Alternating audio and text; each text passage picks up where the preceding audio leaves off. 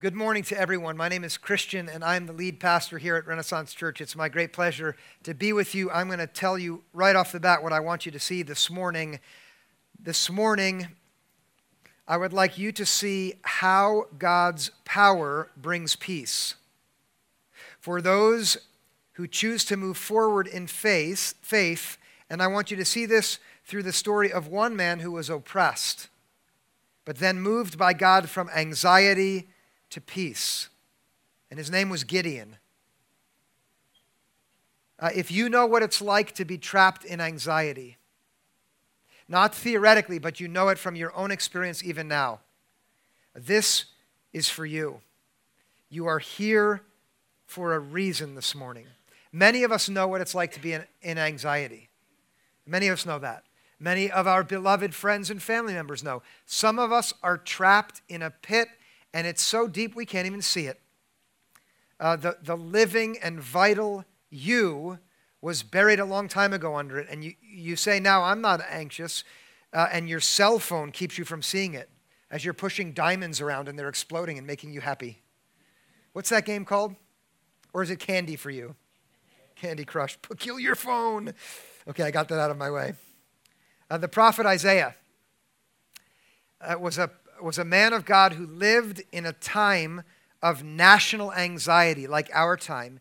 And his ears were open to God, and he made a promise that God would bring the peace that everyone there needed and, and which each one of us, whether we see it or not, are in desperate need of.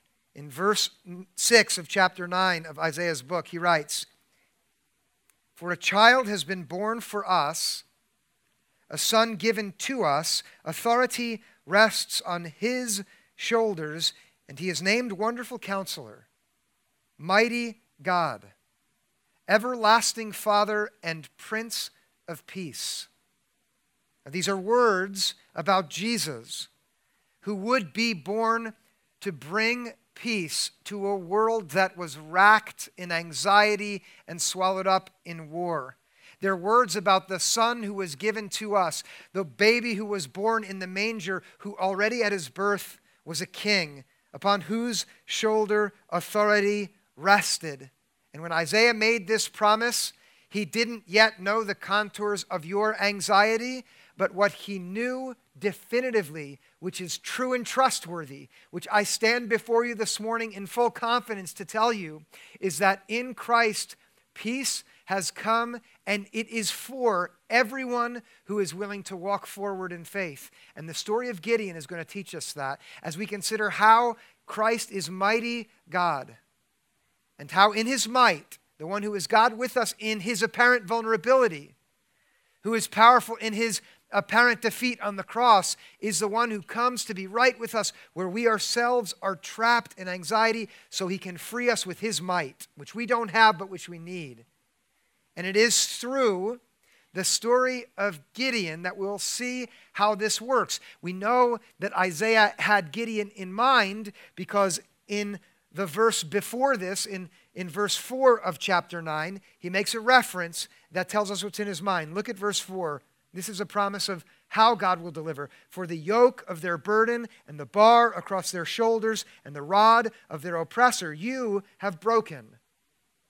Three images of, of oppression there, which would have certainly resonated with the folks that back then. A yoke was an instrument that bound two oxen together, so whether they wanted to or not, they had to work in the same direction. A bar across the shoulders was the tool that a slave driver used to increase the amount of weight that could be placed upon a person's shoulders to get more out of them.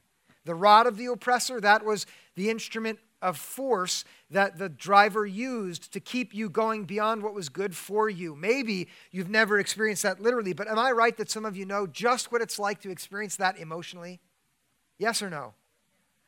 Or, or mentally to be under it to that degree? Uh, maybe very few of us will have experienced it physically, but maybe some of you have been the victim of physical abuse and you know what that's like.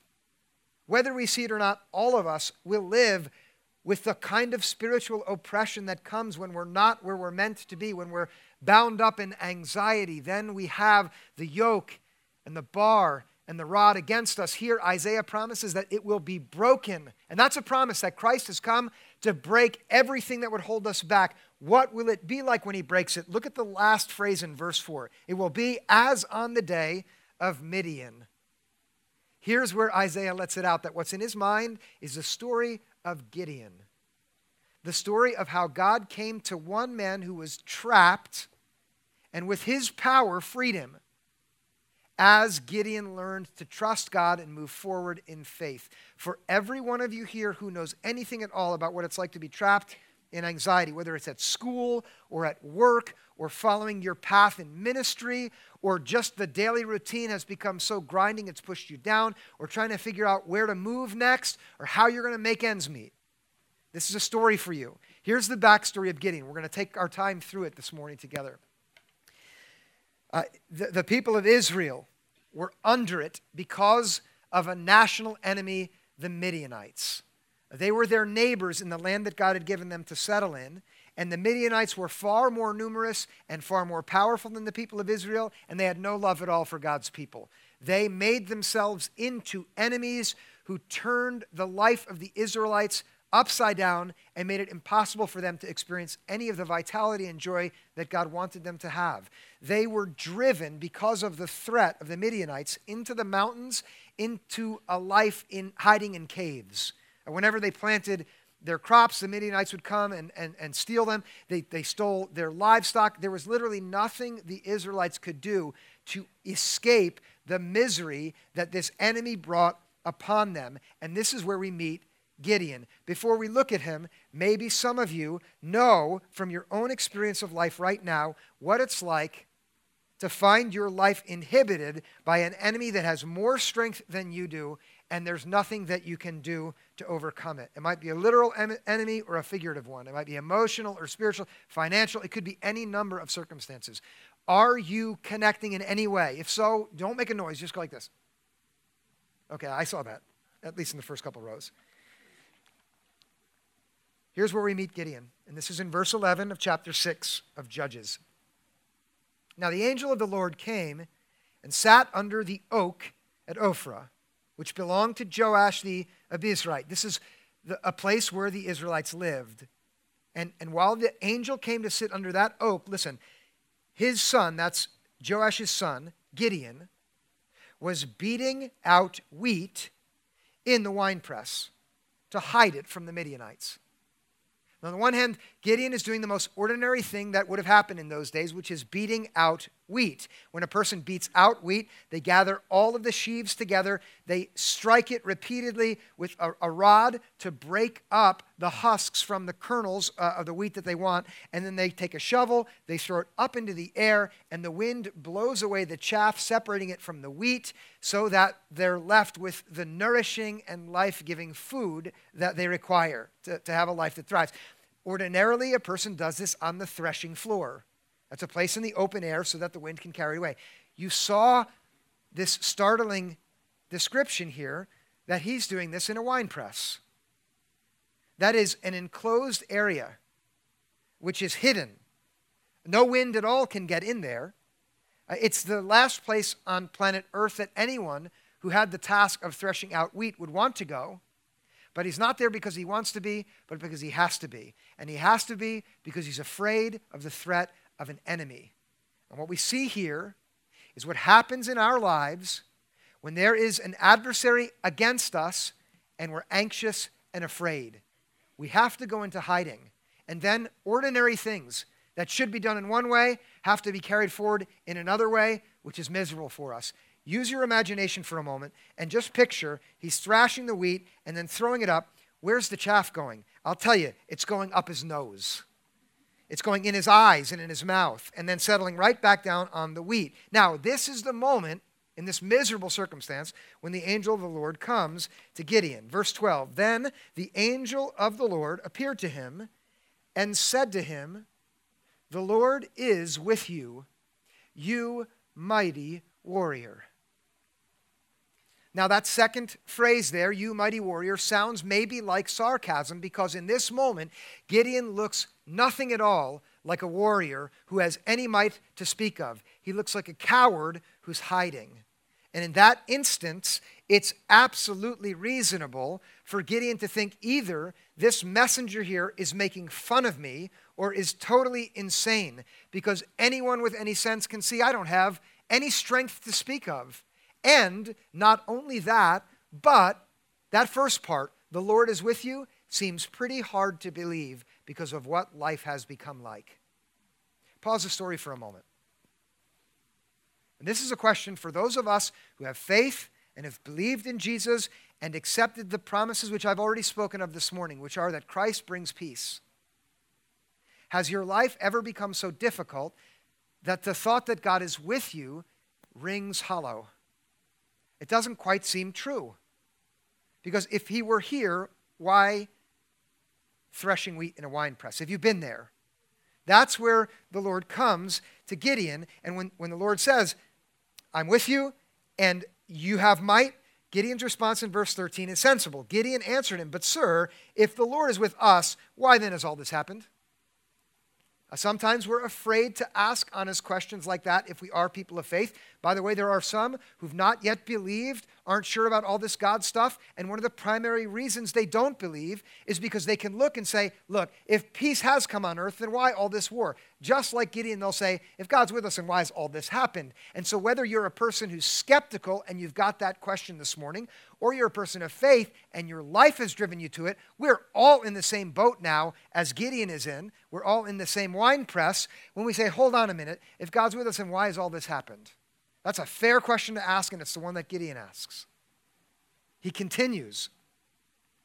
He's on a roll here.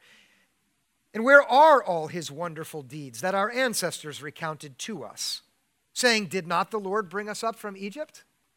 Uh, as he asks his first question, he starts to gain a little courage and he thinks, you know, the people who taught me about God said that God freed our people from Egypt where we were oppressed. But now, when I look at life right now, it looks a lot like it's just as bad as they said it used to be because here we are oppressed once again.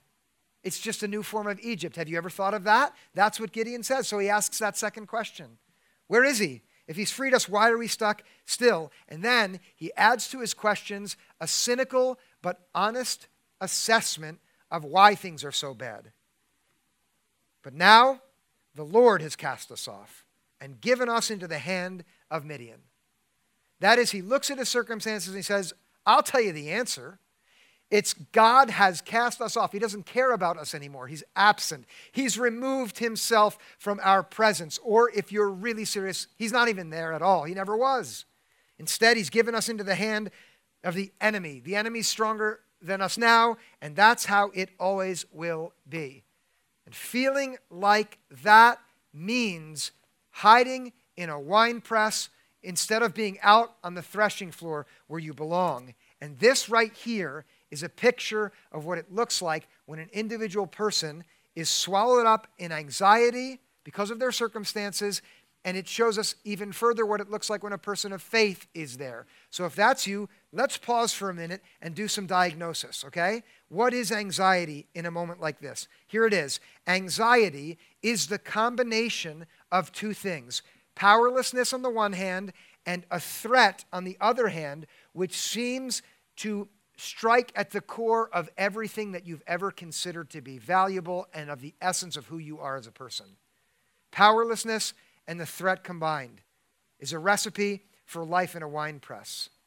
Uh, here, listen, a little further on anxiety. It's the apprehension which is cued off by either a physical or an emotional or a spiritual enemy to some value which you hold essential to your existence as a personality.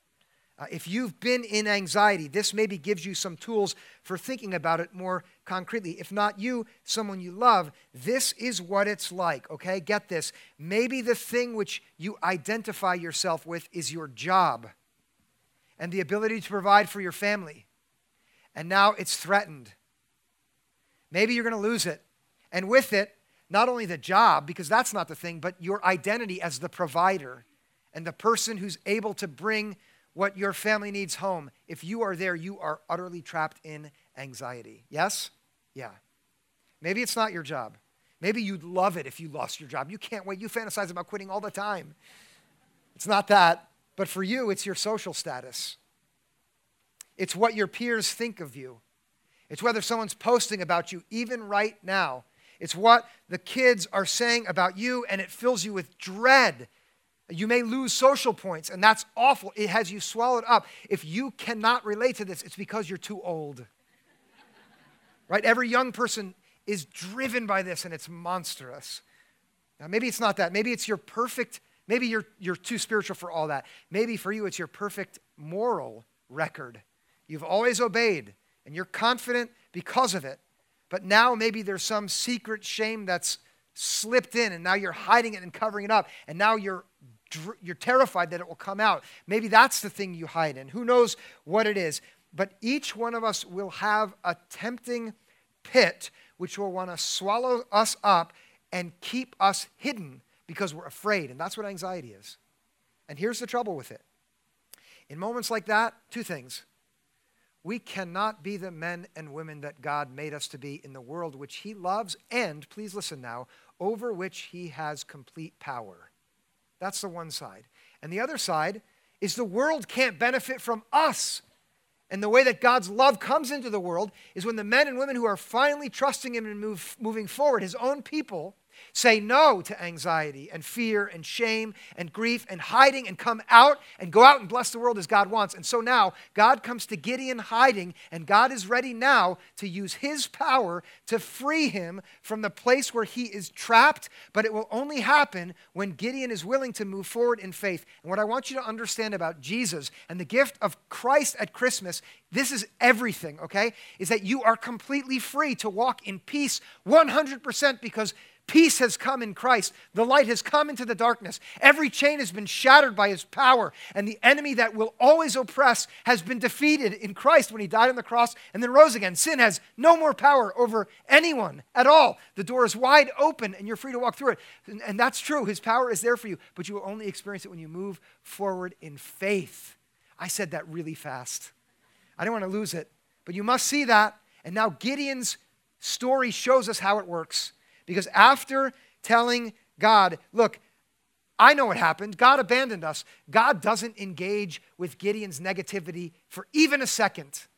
He doesn't try to defend himself and say, oh, no, no, no, I was there all along. God doesn't care about any of that. He just wants to make a promise to Gideon, and it's a promise to everyone who will move forward in faith. This is verse 14. Then the Lord turned to him and said, Go in this might of yours and deliver Israel from the hand of Midian. I hereby commission you. And you must understand that God knows exactly how little might Gideon actually has, which is none. He's a coward who's terrified and afraid and has completely given up on threshing where he should be threshing, and he's given up on God too. And God knows that, which is why he says, Go in this might of yours. That's not God's way of saying, Hey, you're really, really strong. No, that's what God's way of saying, This might of yours, which is practically zero, is enough for you to go forward. Why? Because I commission you. God Himself wants you to understand that His commission for you, His calling for you, is to say no to the anxiety that threatens to swallow you up and move forward. Why? Because He's commissioned you. 15. This is Gideon's response. He responded, But, sir, how can I deliver Israel? My clan is the weakest in Manasseh, and I'm the least in my family. You see, Gideon is not yet willing to look at God, but only wants to look at his clan and himself. The clan is the people, his family and extended family that God has put in his life, who have surrounded him. And as you may know, some of us have really strong friends, and we can count on them when things get hard. Not Gideon. He looks at his clan, he's like, they are the worst and the weakest. Maybe that's you. Your friends are incredibly lame. You can't count on them at all. And you, and you think, well, how am I going to make it? I don't have anybody to help me. And then you turn and look at yourself like Gideon did, and you said, and my friends are weak, but I'm the weakest of all of them. Have you ever felt like that? That's exactly where Gideon is, and it's true.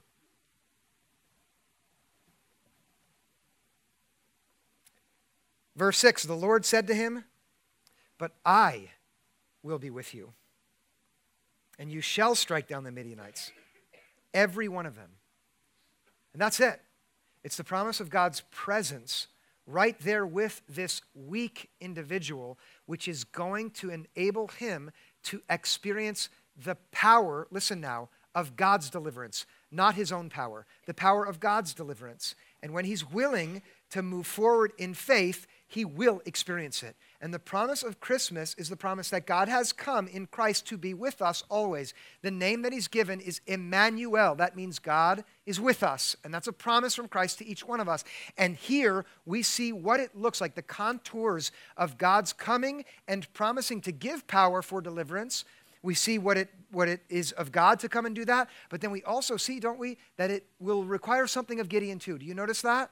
There's only one way Gideon will experience the reality of this promise of God's deliverance. And it's quite simple. The first step is that Gideon must exit the winepress.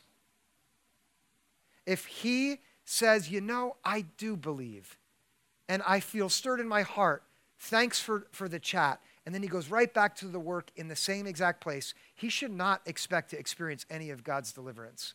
And neither should you.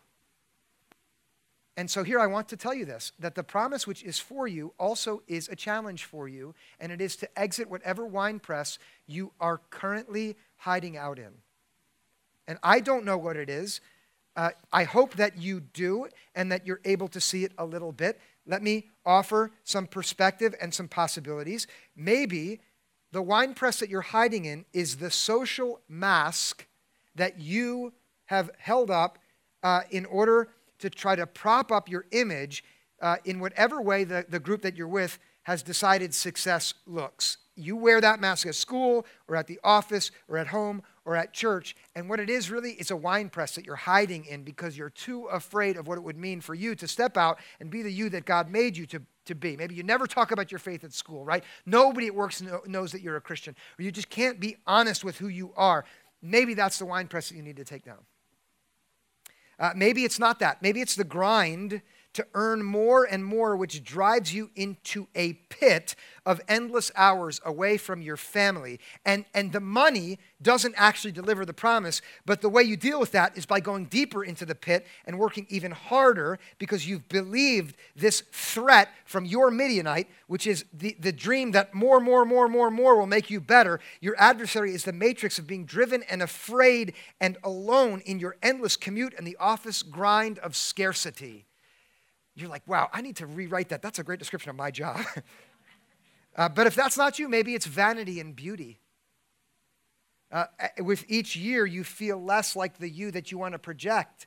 And now you feel that no one could really love you because you've learned to believe it's on your appearance. Listen, these are just three possibilities. Whatever the wine press is, is, is that you're hiding in, the first step toward you experiencing God's power, the mighty power of God in Christ, is for you, just like it was here for Gideon, and that is to get out of the wine press. You have to exit the wine press. That's number one.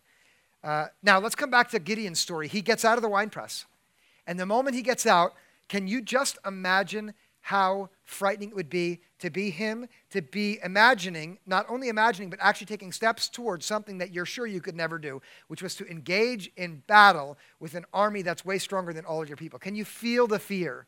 All right, he's afraid. And in verse 17, he asks this messenger, the angel of the Lord, for something. Look at verse 17. Then he said to him, If now I have found favor with you, that is, if now that I've stepped out of the winepress, um, you're willing to give me something, he says this, then show me a sign that it is you who speak with me.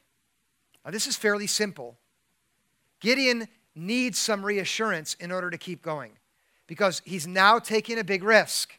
He needs some sense uh, that is beyond what he's already experienced that God is trustworthy and present with him. He needs some measure of confidence that he hasn't yet got. And so he asks for a sign. Has anyone here uh, ever asked God for a sign when endeavoring on a new path? Um, some of us will have, others will be very hesitant to. I was with a friend in the city uh, this week, and he was talking about a major step out of a wine press. And he told me, You know, I've started to ask God for signs, which is not something that I ordinarily do. And then he told me one, two, three remarkable things that God had shown him. And you know, he was still wrestling with the decision. And that's actually what happens with Gideon. Gideon says, Give me a sign, stay here. He goes back to his house. He brings bread and meat offers it to the traveler. He sets it down there on a rock, and this heavenly messenger touches it with his staff, and poof, it ignites in flames, and just it, it, it boom, it evaporates right there. And that's a sign. That's pretty cool, right? And Gideon's like, okay, uh, we can work with this. He, he now starts to get a little confidence. He leaves that moment. He starts to talk to members of other clans. He sends messengers to other uh, tribes of Israel and he starts to gather some soldiers up because now God has shown him something which is good. But then he's got the troops together and he's feeling confident, but, but it's the evening and he begins to be afraid again and wonder if it wasn't just his imagination. And so he asks for another sign, this time with his fleece. Some of you will know about the sign of Gideon's fleece. It's a sheepskin. He makes a deal with God before he goes to sleep one night. He says, God, Here's the deal. If, if, if I wasn't just imagining it and that whole, you know, microwave explosion uh, thing wasn't just in my wishes and you're real, I'm going to set the fleece out at night. And when the dew comes, how about this? Instead of letting the dew cover everything like it has every day since I've been a kid, how about just the fleece is wet and everything else is dry? Goes to sleep, wakes up, the fleece is so soaking wet, he can wring it out and it fills an entire bowl with water and there's no dew anywhere else. That's pretty amazing, right? And Gideon needs another sign. he says, All right, God, uh, that's great, but how about this? Before I go to bed, uh, the next night, he says, How about this time? All the water is on the rocks, but the fleece is dry, right? He keeps asking for more and more. And the reason he keeps asking for more and more is even people of faith have a hard time accepting it, even when God gives them everything they need to see. And so the second step of faith for Gideon is that Gideon must accept the signs. He's asked for them, he's seen them repeatedly. Now it's time for him to accept them. And I, I'm sure of this. Whether you know it or not, God has given you some signs that what I'm talking about this morning is true. Now, those of you who have faith already, your heart is saying yes.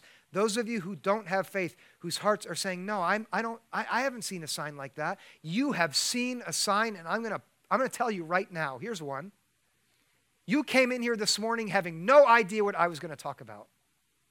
You came in here this morning with a wine press that you're hiding in and it's secret to you, and I've never even met you. And now I start to talk, and there's a, a, voice in your head that's saying, Oh my gosh, is this guy in my brain reading what's going on for me? How is that possible? And I'll tell you how it's possible. I can't read your mind at all. I have no idea what's going on in there, but God does. And God wanted you to come here this morning, and He wanted you to hear something that would inspire you even a tiny bit, even a tiny little bit so that you would be awakened in your soul and your heart would be stirred to think maybe there is something to all of this God stuff. And let me tell you, that's a sign, and you should accept that sign. That's one. Do you see it? Uh, here's another one. Maybe you think, no, nothing, no feeling for me. But when you read those words of Isaiah's, you were here last week maybe, and you heard me read about how there would be no more anguish that grief would go away, that sighing and sorrow would flee away. That no more pain and no more anguish, that the hand of God would come and wipe every tear from your eye, and God, God's dwelling would be with us. There'd be no more. When you hear those words, there's something in your spirit that awakens in, in, in a way that nothing else ever can awaken it.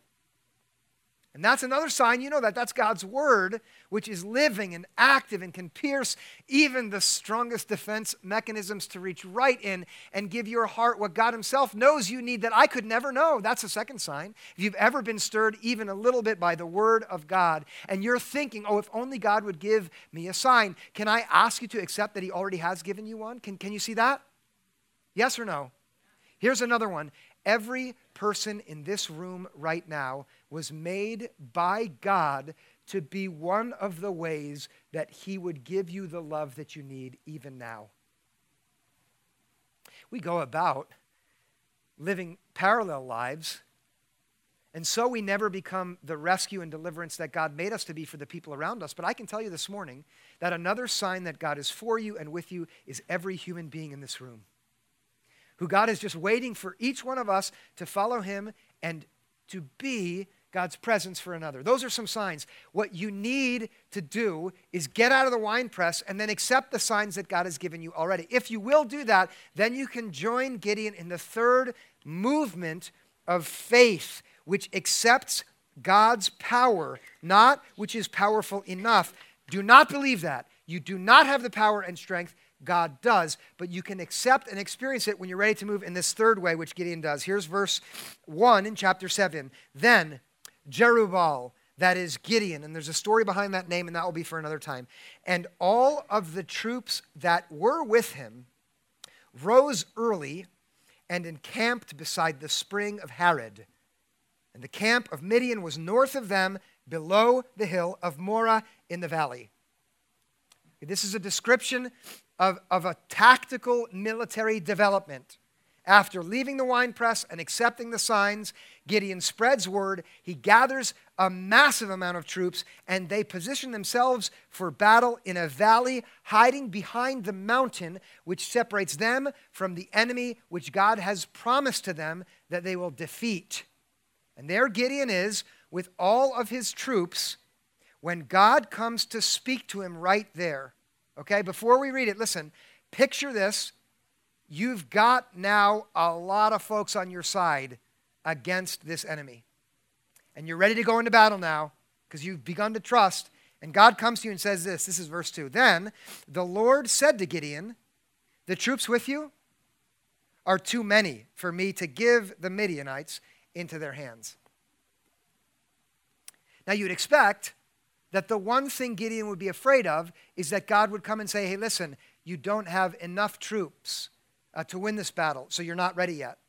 And I cannot tell you how many times you and this guy right here fail to move forward in the things that God calls us to because we think we don't have enough troops yet, when the problem is actually the exact opposite. We've gathered too much strength, and here's why that's a problem God tells him, Israel would only take the credit away from me, saying, My own hand has delivered me. And the one problem that God does not want Gideon to fall into is the trap of believing that it is the strength of Gideon and everybody with him that actually overcame the adversary, because the best thing for Gideon is to know that only God's power is enough. And anything that tricks you into thinking that only when you have enough power, then you can face the battle. We'll keep you from the best thing, uh, which is the best thing for you, which is to trust God's power. That's the thing God made you for, to live each step of your life trusting His power and not in the power of your own might. And so God comes to Gideon and says, Too many, because Gideon has 32,000 troops. God says, All right, ask everyone. Whoever's afraid, you're free to go. He says it 22,000 troops depart. Can you imagine the experience, right? You've got 32,000 and now it's down to 10. All right, uh, maybe we still got this, right? Then God says, All right, too many still. Bring them down to the river and tell them to drink. Everyone who drinks like a normal person with their hands, you send them home. The only ones I want behind are the guys who don't even have time to use their hands, who just shove their faces in there and blah, blah, blah, blah. It says that in the original Hebrew. And it's 300 men who are left another 9,700 leave.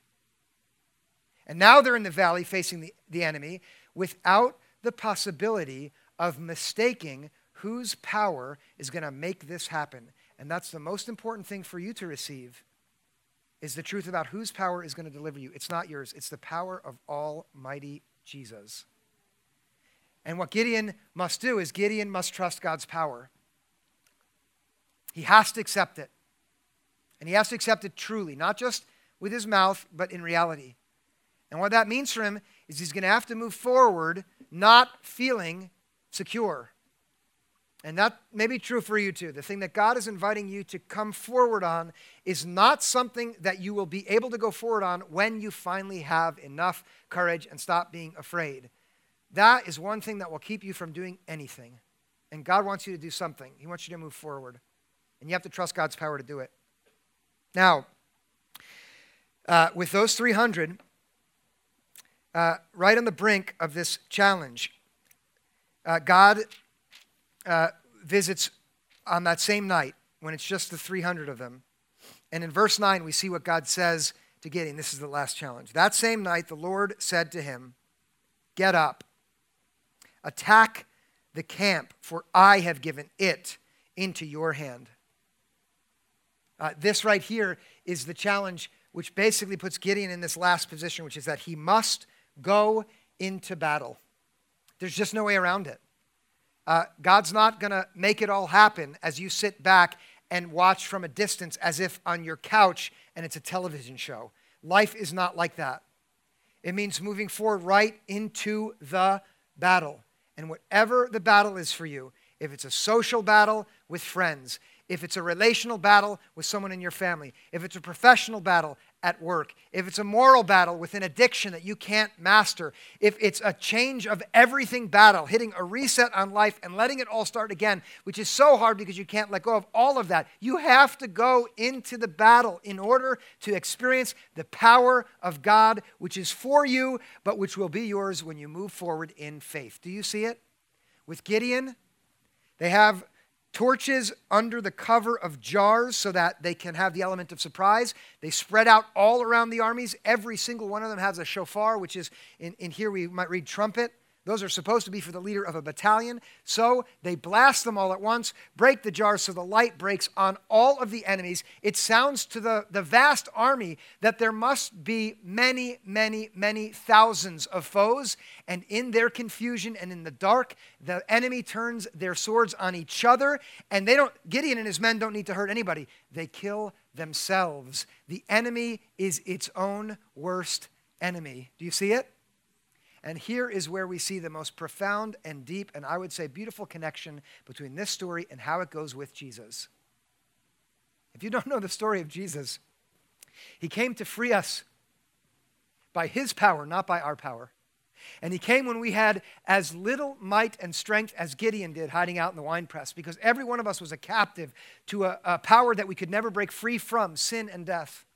And here comes Jesus loving us, being born living for us, growing up for us, walking on that ugly path to the cross for us, dying there on the cross for us in a way that it appeared that the enemy had actually won. It looked like there on Calvary, the devil won. But what the devil didn't know is that in killing Jesus, evil itself was finally and fully defeated. And that wasn't apparent until the third day when Jesus came up from the grave. And when he comes up from the grave, he says to us, You're going to live in this battlefield for a little while longer. It will be like three days and no more when you look back on it. But there will be a day when the victory of Jesus is fully unveiled, and every one of us is invited to embrace his ultimate victory over our worst adversary, the devil. And the devil killed himself when Jesus died on the cross. And all we need to do between now and then, this is it. Look at these. Number one is get out of the wine press, exit it. Whatever wine press you're in for safety, get out of it. Is it going to be more dangerous for you? Yeah, of course, but get out of it. The second thing that each of us can do is after exiting this wine press, each of us needs to accept the signs which God has given. When your heart says, I just need another sign, think of Gideon and say, I've seen enough. and then, listen, trust in God's power for you. It's present and it's mighty for you at every step. It's there. And if it's not coming into play in the way you wish it would, maybe your expectations are the things that need to be destroyed. And let that happen. And then accept this right here. Ready? Go into battle uh, with the power of Almighty Christ with you there. Amen? Amen. Let's pray. God, we love you and thank you for this brilliant story of this one man who shows us how your power comes and defeats the enemy that robs us of peace and how we ourselves are invited in faith to accept your power and move forward like Gideon did. God, for every heart that's in here which is crushed and vexed because of anxiety, would your spirit come now and give some hope, give some confidence, give some relief. Begin already to work your power, even now as I pray in, in our hearts. And then make us brave. Uh, and when we're not brave, help us move forward anyway. God, we want to grow as people who trust you with our lives and move forward because of it. And then we ask that you would use us in this world that is in such desperate need of the witness that only we can be when we follow you. Help us do that in Christ's name we pray. And all God's people said, Amen.